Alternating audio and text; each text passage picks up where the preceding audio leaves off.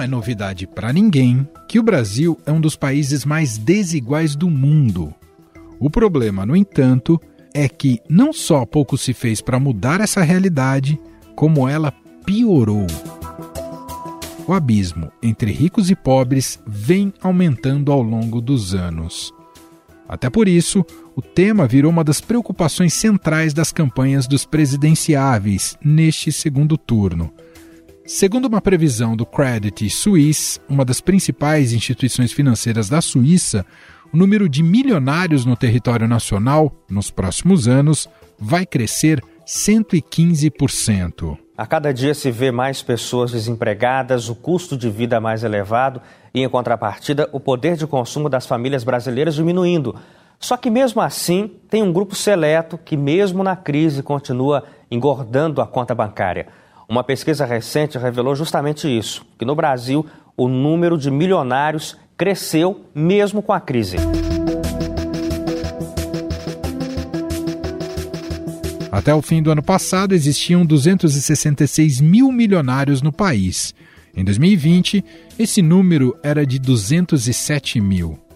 Ao mesmo tempo, a fome também aumentou no Brasil.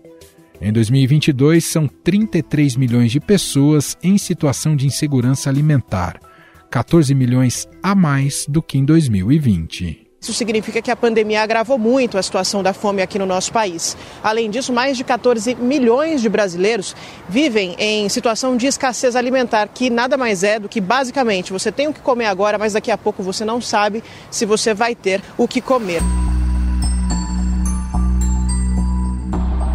Mas os números da desigualdade social no país não param por aí.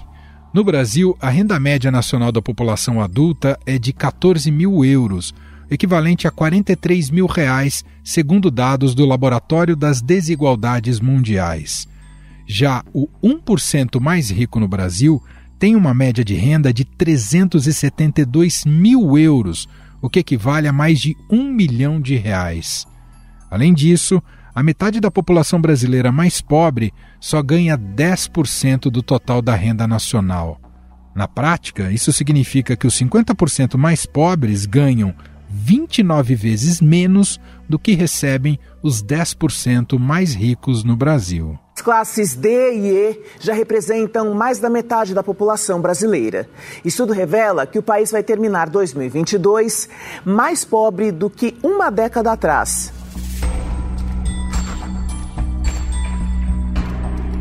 Em 2021, os 50% mais pobres possuíam apenas 0,4% da riqueza brasileira que compreende ativos financeiros e não financeiros, como propriedades imobiliárias. Já os 10% mais ricos possuem quase 80% do patrimônio privado do país. Esse estudo sugere que as políticas para redistribuir renda e riqueza, como a taxação progressiva de multimilionários, permitiria investimentos em educação e saúde, o que poderia reduzir essa desigualdade. A mesma tendência é apontada pelo índice de Gini, coeficiente que calcula o grau de desigualdade de uma economia. Entre 2019 e 2020, o indicador subiu de 88,2 para 89 no Brasil, em uma escala em que, quanto maior a nota, maiores a desigualdade e a concentração de renda. Entre as grandes economias, os países mais próximos do nível de desigualdade do Brasil são a Rússia e os Estados Unidos.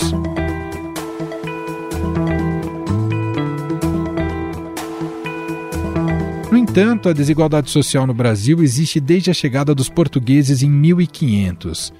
Neste período, somente as pessoas ligadas diretamente à corte tinham acesso à educação, saúde e riqueza, enquanto a maior parte da população vivia em situação análoga à escravidão. Resistindo e sobrevivendo ao quase extermínio, estes povos até hoje enfrentam o preconceito e lutam contra a discriminação assim como milhares de africanos foram sequestrados e retirados de sua terra de origem para enfrentar condições terríveis de trabalho e vida no Brasil. A maioria de seus descendentes ainda vive em condições precárias e sofre discriminação e preconceito pelo fato de serem negros. Por falar em escravidão, a desigualdade social se intensificou após 1888, quando a princesa Isabel assinou a Lei Áurea, que aboliu o regime escravocrata. Diferentemente de outros países, os negros foram largados à própria sorte quando se tornaram livres. Por causa do preconceito, os que detinham o poder econômico no Brasil preferiam importar mão de obra branca do que contratar os negros. Também numa tentativa de embranquecimento da população, como explica a historiadora Lila Schwartz. E essa tese dizia que em três gerações o Brasil pela entrada de imigrantes e pelo efeito da biologia, seria branco. Qual era a mensagem do governo brasileiro? Que o Brasil teria passado por um regime da escravidão por tanto tempo, por mais de três séculos, e que em apenas um se tornaria branco. Nessa época, essas eram teorias uh, científicas, propriamente dito, teorias oficiais. Para se ter uma ideia, nos Estados Unidos, por exemplo, mesmo com o apartheid instalado em alguns estados, os negros foram impulsionados a entrar no mercado de trabalho. No Brasil, a população negra só passa a ter uma condição melhor como trabalhador em 1930, quando há um grande número de negros assalariados. Mesmo assim, eram contratados para profissões menores que pagavam mal, o que tem reflexos até hoje.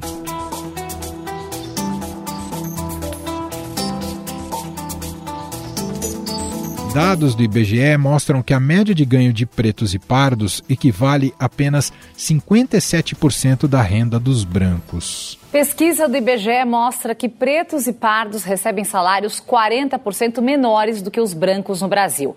E mesmo aqueles que têm formação universitária sofrem com rendimentos mais baixos. A situação se repete em todos os níveis de escolaridade analisados.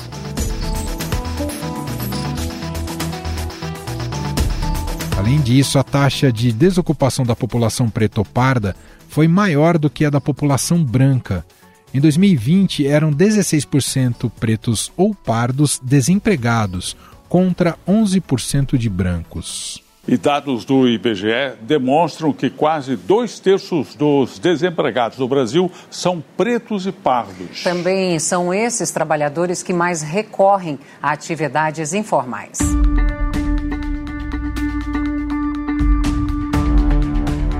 Entre os presidenciáveis, Lula do PT foi o único a citar propostas específicas para as mulheres negras, ao defender o fomento à autonomia econômica como forma de combater a pobreza. Lula também vai implantar o Ministério da Mulher com ações na saúde, igualdade no mercado de trabalho e combate à violência. E com Desenrola Brasil, você vai renegociar suas dívidas com juros baixos para limpar seu nome no SPC e Serasa.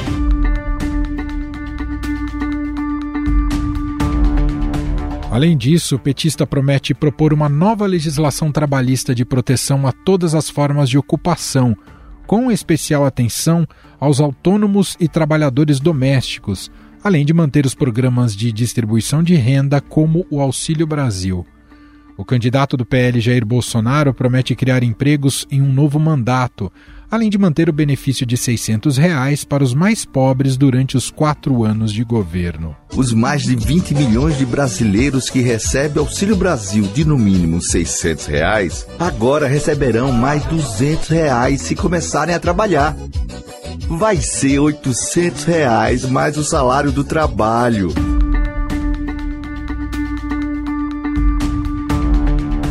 Dados da pesquisa Nós e as Desigualdades da Oxfam Brasil deste ano mostram que 85% dos entrevistados concordam com o aumento de impostos de pessoas mais ricas para financiar políticas sociais.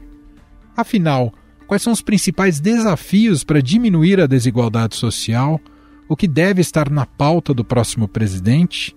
Sobre este assunto, nós vamos conversar com Carla Beni, economista e professora de MBAs da FGV. Olá, professora, seja muito bem-vinda. Obrigado por ter aceito aqui o nosso convite. Olá, Emanuel. Um prazer estar aqui com vocês. Muito obrigada. Professor, eu queria começar com uma pergunta de teor mais conceitual. Redução da pobreza e combate à desigualdade social são a mesma coisa ou são conceitos diferentes?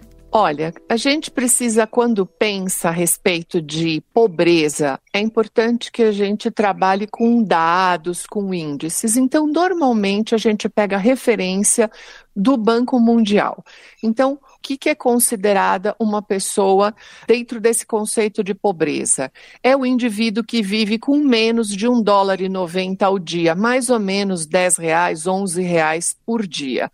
Então, você tem uma linha então, dentro desse raciocínio, você tem o conceito de extrema pobreza. Então, esse é o primeiro conceito aí que a gente trabalha. A ONU também trabalha com esse padrão e também você pode aí montar escalas depois, como a pobreza seria 3 dólares e 20 por dia até 5 dólares e 50, mas você acaba usando uma escala como referência conceitual. Bom, além dessa definição do que seria a pobreza, isso e desigualdade social, no fundo, são a mesma coisa? Não, a desigualdade social ela é um conceito muito mais amplo e é importante que a gente separe um pouco os conceitos de desigualdade.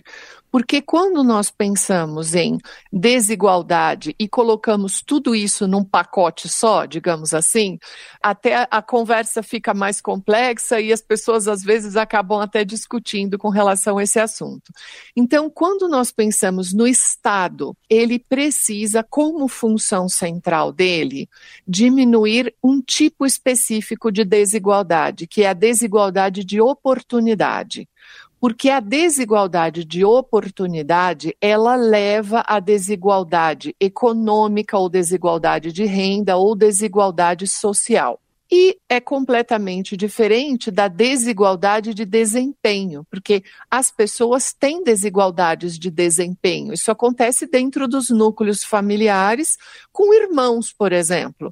Irmãos possuem desempenhos diferentes. Agora, a função do Estado é fazer políticas públicas e melhorar essa relação entre arrecadação de impostos e redistribuição disso com uma melhor função dos bens e serviços públicos para diminuir desigualdade de oportunidade. Entendi. E, idealmente, como modelo de sociedade, né, e temos como vigência o capitalismo, e dentro do contexto capitalista, ainda discutindo mais conceitos, professora, a uhum. gente deveria perseguir uma igualdade social ou isso é uma, uma utopia falar em igualdade social?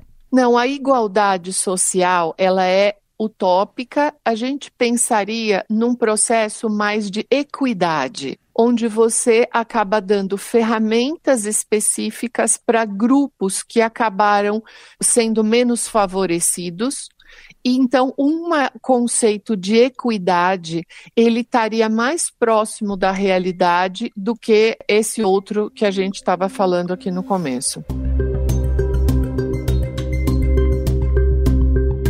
Bom, nesse momento da campanha eleitoral na corrida presidencial, há uma disputa grande entre os dois candidatos, Lula e Bolsonaro, sobre a garantia de um programa de transferência de renda para os mais pobres. No uhum. caso, agora em vigência, nós temos o Auxílio Brasil. Como é que a senhora avalia esse tipo de instrumento dentro desse âmbito que estamos discutindo aqui de combate à desigualdade social? Esse é um mecanismo de distribuição de renda que existe no Brasil e tem em vários outros países. Esse é um mecanismo eficiente, comprovado de forma eficiente, estatisticamente, com trabalhos, inclusive, publicados, onde você consegue melhorar a qualidade de vida da camada da população mais necessitada. Porque essa camada da população, ela precisa realmente de um auxílio, ela precisa de um apoio, porque a desigualdade de oportunidade que ela está inserida é gigantesca. Então, quanto que a gente vai dar, como que isso vai ser encaixado no orçamento, isso daí é sempre uma discussão muito relevante. Agora, isso no Brasil precisaria deixar de ser uma política de governo e passar a ser uma política de Estado, com uma dotação orçamentária específica, onde a gente não tivesse mais que ter esse tipo de discussão durante as eleições. Isso estaria fixado no orçamento, você consegue trabalhar com isso e não usar isso como uma ferramenta eleitoral e fica uma discussão só de quem consegue dar mais, né? Uma disputa de só sobre qual, qual valor cada um consegue atingir, justamente para tentar ter uma, uma autoria, digamos, mais legitimada pelas pessoas, não é, professora? Isso, no entanto, que a própria prova disso é a necessidade política de trocar o nome do programa. Sim. O programa já estava implementado, consolidado, mas ao trocar o nome, isto é uma prova clara de que esta política é uma política de governo e não uma política de Estado. Então, nós precisamos urgentemente aprovar essa política para que ela seja de Estado e não mais fique nessa discussão rasa porque o grande problema da nossa sociedade central é que a nossa população, a gente vive uma roleta russa no nascimento. Esse daí é o grande problema, porque a maioria das pessoas, elas têm uma dificuldade de ascensão social. Então, quando você pega um material, por exemplo, como a OCDE, ela, faz, ela tem um trabalho gigantesco, excelente, chama o elevador social quebrado. E você vai lá na parte do Brasil, você identifica que uma família de baixa renda no Brasil, ela vai precisar de nove gerações para atingir a renda média da OCDE. Isso daí é algo tão sério e tão relevante, a mobilidade social nossa é tão baixa que quando você nasce, se você tem a sorte de nascer numa família a qual consegue, via setor privado, suprir a você a ineficiência do setor público, essa criança sai na frente. E faz sentido a gente buscar um modelo, além dessa questão mais emergencial, dos que estão nessa linha de pobreza ou de extrema pobreza, e aí dependem de, de, de, programas de transferência de renda. Além disso, faz sentido buscarmos também como política de Estado uma renda mínima universal? Isso deveria ser uma meta, professora? O programa de renda mínima universal, ele é um programa muito interessante. Alguns países estão fazendo testes em algumas localidades. A origem dele é bem lá de trás, da década de 60, mais ou menos 70, com o imposto de renda negativo do Milton Friedman, da Universidade de Chicago. E ele é um modelo que o mundo está começando a pensar, inclusive a tentar imaginar um sistema tributário para que dê sustentação para isso, porque para além dessa questão de renda e desigualdade que nós não estamos conseguindo resolver, e isso é nítido no nosso país e em vários outros países, nós também temos a inteligência artificial deixando várias pessoas, inclusive formadas, obsoletas. Então, esse é um programa importante, sério e que precisa ser levado a uma conversa séria para realmente a gente pensar como que poderemos implementar isso no nosso país. A senhora deu um gancho importante falando em tributos, né? E se tem discutido também a questão da reforma tributária, é outro instrumento importantíssimo para melhorar essa questão de distribuição de renda, professora? Essa é uma discussão crucial. Porque quando você pega um trabalho da OCDE que aponta que o maior fator de ascensão social no Brasil é a herança dos pais, isso mostra que você tem uma necessidade urgente aqui no Brasil de tributar mais a renda, a herança, o patrimônio e os dividendos. Então a nossa tributação ela é muito desigual. Então, quando você pega essa realidade nossa, nós tributamos muito o consumo. E a tributação do consumo, ela é a mesma no quilo de arroz para quem tem que viver com mil reais no mês e também para quem vive com 30 mil reais no mês a tributação do arroz é a mesma. Então, quanto mais você tributa o bem final, isso daí é uma tributação cada vez mais desigual. Por isso que diante desse processo inflacionário nosso, você tem uma separação toda entre que tipo de inflação impacta mais no grupo de renda. Quanto menor a faixa de renda, pior é a inflação de bens. Quanto maior a faixa de renda, o impacto é a inflação de serviços. E a senhora entende que a gente chegou num ponto de maturidade para aprovar a reforma tributária. Lembro que foi um longo processo também de discussão em torno da reforma da Previdência, até que ela foi aprovada, né, inclusive no mandato do presidente Jair Bolsonaro. A reforma tributária também chegou nesse ponto, se fala sobre ela desde os anos 80, né, professor? Olha, desde a época que eu estava na graduação em economia, nós discutíamos reforma tributária. Então, faz muito tempo já isso. Então, eu acredito que a sociedade brasileira ela precisa agora, principalmente depois da pandemia, usar essa tragédia da pandemia, esse aumento da pobreza, esse aumento da desigualdade como um processo pedagógico para que a gente tem uma discussão mais séria dentro da sociedade e passe a organizar isso com debates, com mais profundidade. Nós falta profundidade no nosso debate. O nosso debate está muito raso. Quando você pega, por exemplo, esse mês saiu uma publicação da Universidade Federal de Pernambuco, a maior pesquisa sobre desigualdade feita. E quando você pega os resultados, eles deram um exemplo excepcional. Se nós distribuirmos a renda numa escada uhum. em 100 degraus, uma família que começasse na posição 25, ela demoraria sete gerações para chegar ao mesmo patamar de uma família que se encontrava no degrau 75. Então, o que que eles chegaram a uma conclusão seríssima no Brasil?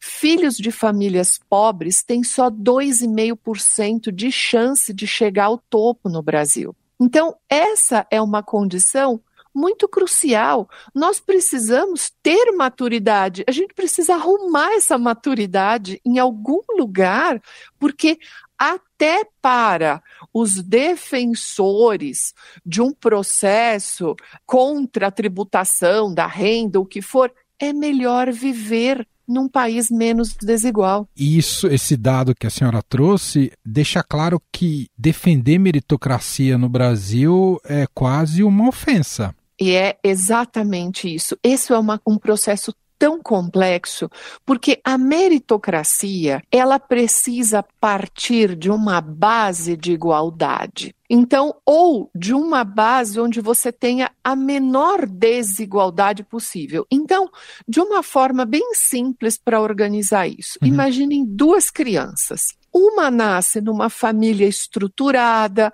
onde ela tem casa, ela tem estrutura, ela vai estudar numa escola particular, ela tem toda uma. Não vou nem discutir a internet casa, né? Ela tem toda uma estrutura para ela poder se desenvolver e se alimentar. Uma outra criança pode até morar no centro urbano, mas ela estuda numa escola onde 30% das escolas estaduais do estado mais rico do país, que é São Paulo, não tem sabão no banheiro. Essa criança não aprende que ela tem que lavar as mãos antes das refeições, após usar o banheiro.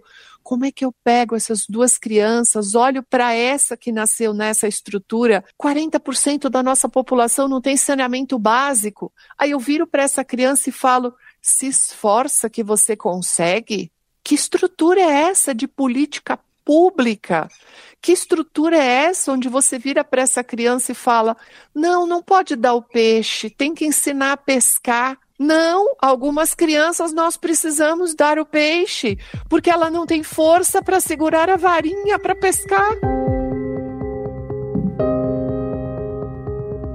E como é que entra, professora, a questão do racismo? Como agrava ainda mais no Brasil, no caso brasileiro, esse quadro de desigualdade de oportunidades? Dentro dessa pesquisa toda, que foi usado o censo demográfico, foi usado a PNAD, tudo, eles fizeram um trabalho justamente com essa medição também, né? Uhum. Quanto que isso é pior para uma criança preta ou parda e uma criança branca, partindo que as duas estejam no mesmo patamar de pobreza. Então, olha a diferença. Diante desses dados, nós temos o seguinte: crianças pretas ou pardas têm 52,8% de chance de permanecer na pobreza e esse percentual cai para 33,3% para as crianças brancas. Então, nós, além de, das questões da pobreza, temos essa outra diferença gigantesca que vem de todo um histórico nosso colonial e que nós estamos longe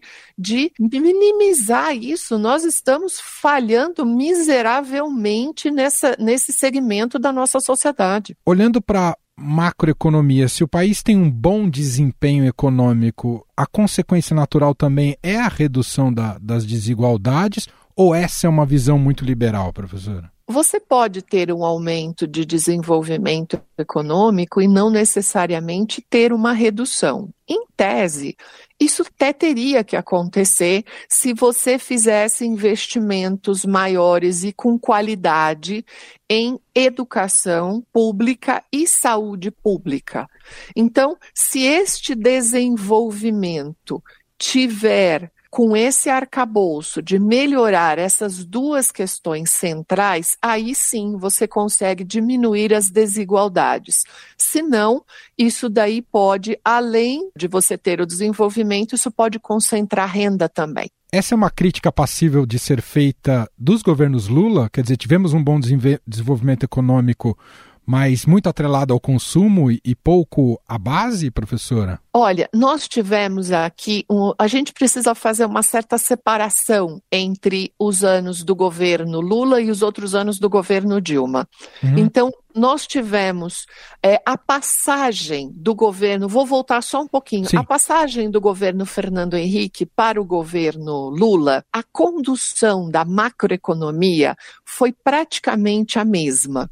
E diante da estrutura do plano real, porque nós precisamos minimamente de uma moeda estável, pelo menos do ponto é crível do ponto de vista interno, para você pensar em fazer políticas sociais, né? Com 40, 50% de inflação no mês, você não consegue fazer política social nenhuma. Então, partindo do pressuposto da maturação do plano real e da criação do governo Fernando Henrique das cinco bolsas que eram separadas, o governo Lula fez a manutenção da estrutura macroeconômica, praticamente a mesma, principalmente no primeiro mandato do governo Lula e até metade do segundo mandato dele. E a grande mudança foi fazer a união dessas cinco bolsas numa só, passou a chamar de Bolsa Família, montou a estrutura do cadastro único e ampliou essa base social. Uhum. Então, isso daí foi exatamente o que a gente conversou ali um pouco no começo sobre essa camada específica de renda. Diante da crise internacional de 2008 que nós tivemos no mundo e com o influxo de capital que nós tivemos do setor externo, o Estado também começou a gastar muito, a política fiscal expansiva foi muito acentuada. E aí sim, você passou a ter uma certa ideia de que esse dinheiro quase que não ia acabar. Então, essa daí é a crítica com relação ao, à entrada do governo Dilma, à mudança da condução da política econômica e ter um segundo estímulo em cima do consumo e não de um investimento que desse suporte para esse aumento de renda da população. Como é que a senhora observa a elite econômica, especialmente, qual é o grau de comprometimento dessa elite de enxergar o país, de enxergar um desenvolvimento para o país mais justo? As mudanças, principalmente na área trabalhista, não só no Brasil, mas no mundo inteiro, elas foram feitas normalmente a forceps. Né? Então, eu vou dar apenas aqui um exemplo. Uma mudança muito relevante que nós tivemos nesse país foi a regulamentação da profissão da empregada doméstica. Isso não foi uma coisa fácil, isso não foi uma coisa simples, isso daí demorou muito tempo e muitas críticas e um peso muito grande.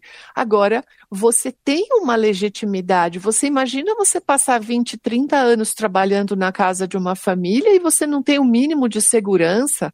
Então, essas mudanças, elas são feitas a forceps, elas vêm numa pressão muito importante, porque sim, a nossa estrutura, a elite da nossa sociedade, ela tem uma dificuldade muito grande em ceder espaços, em entender que quanto melhor estiver para o todo, inclusive vai melhorar para ela. Eu faço uma aposta aí nessa nova geração que ela venha com mais consciência, não só ambiental, mas também social. Então, essa daí é uma aposta aí que eu faço para essa nova geração, mesmo dentro dessa nossa elite, que os anos de estudo e de experiência tragam essa geração preocupada mais com as questões sociais e não só com as questões do clima. Nós ouvimos aqui Carla Beni, economista e professora de MBAs da FGV, gentilmente aqui atendendo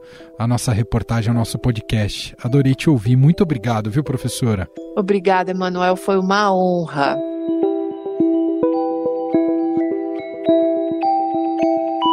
Estadão Notícias.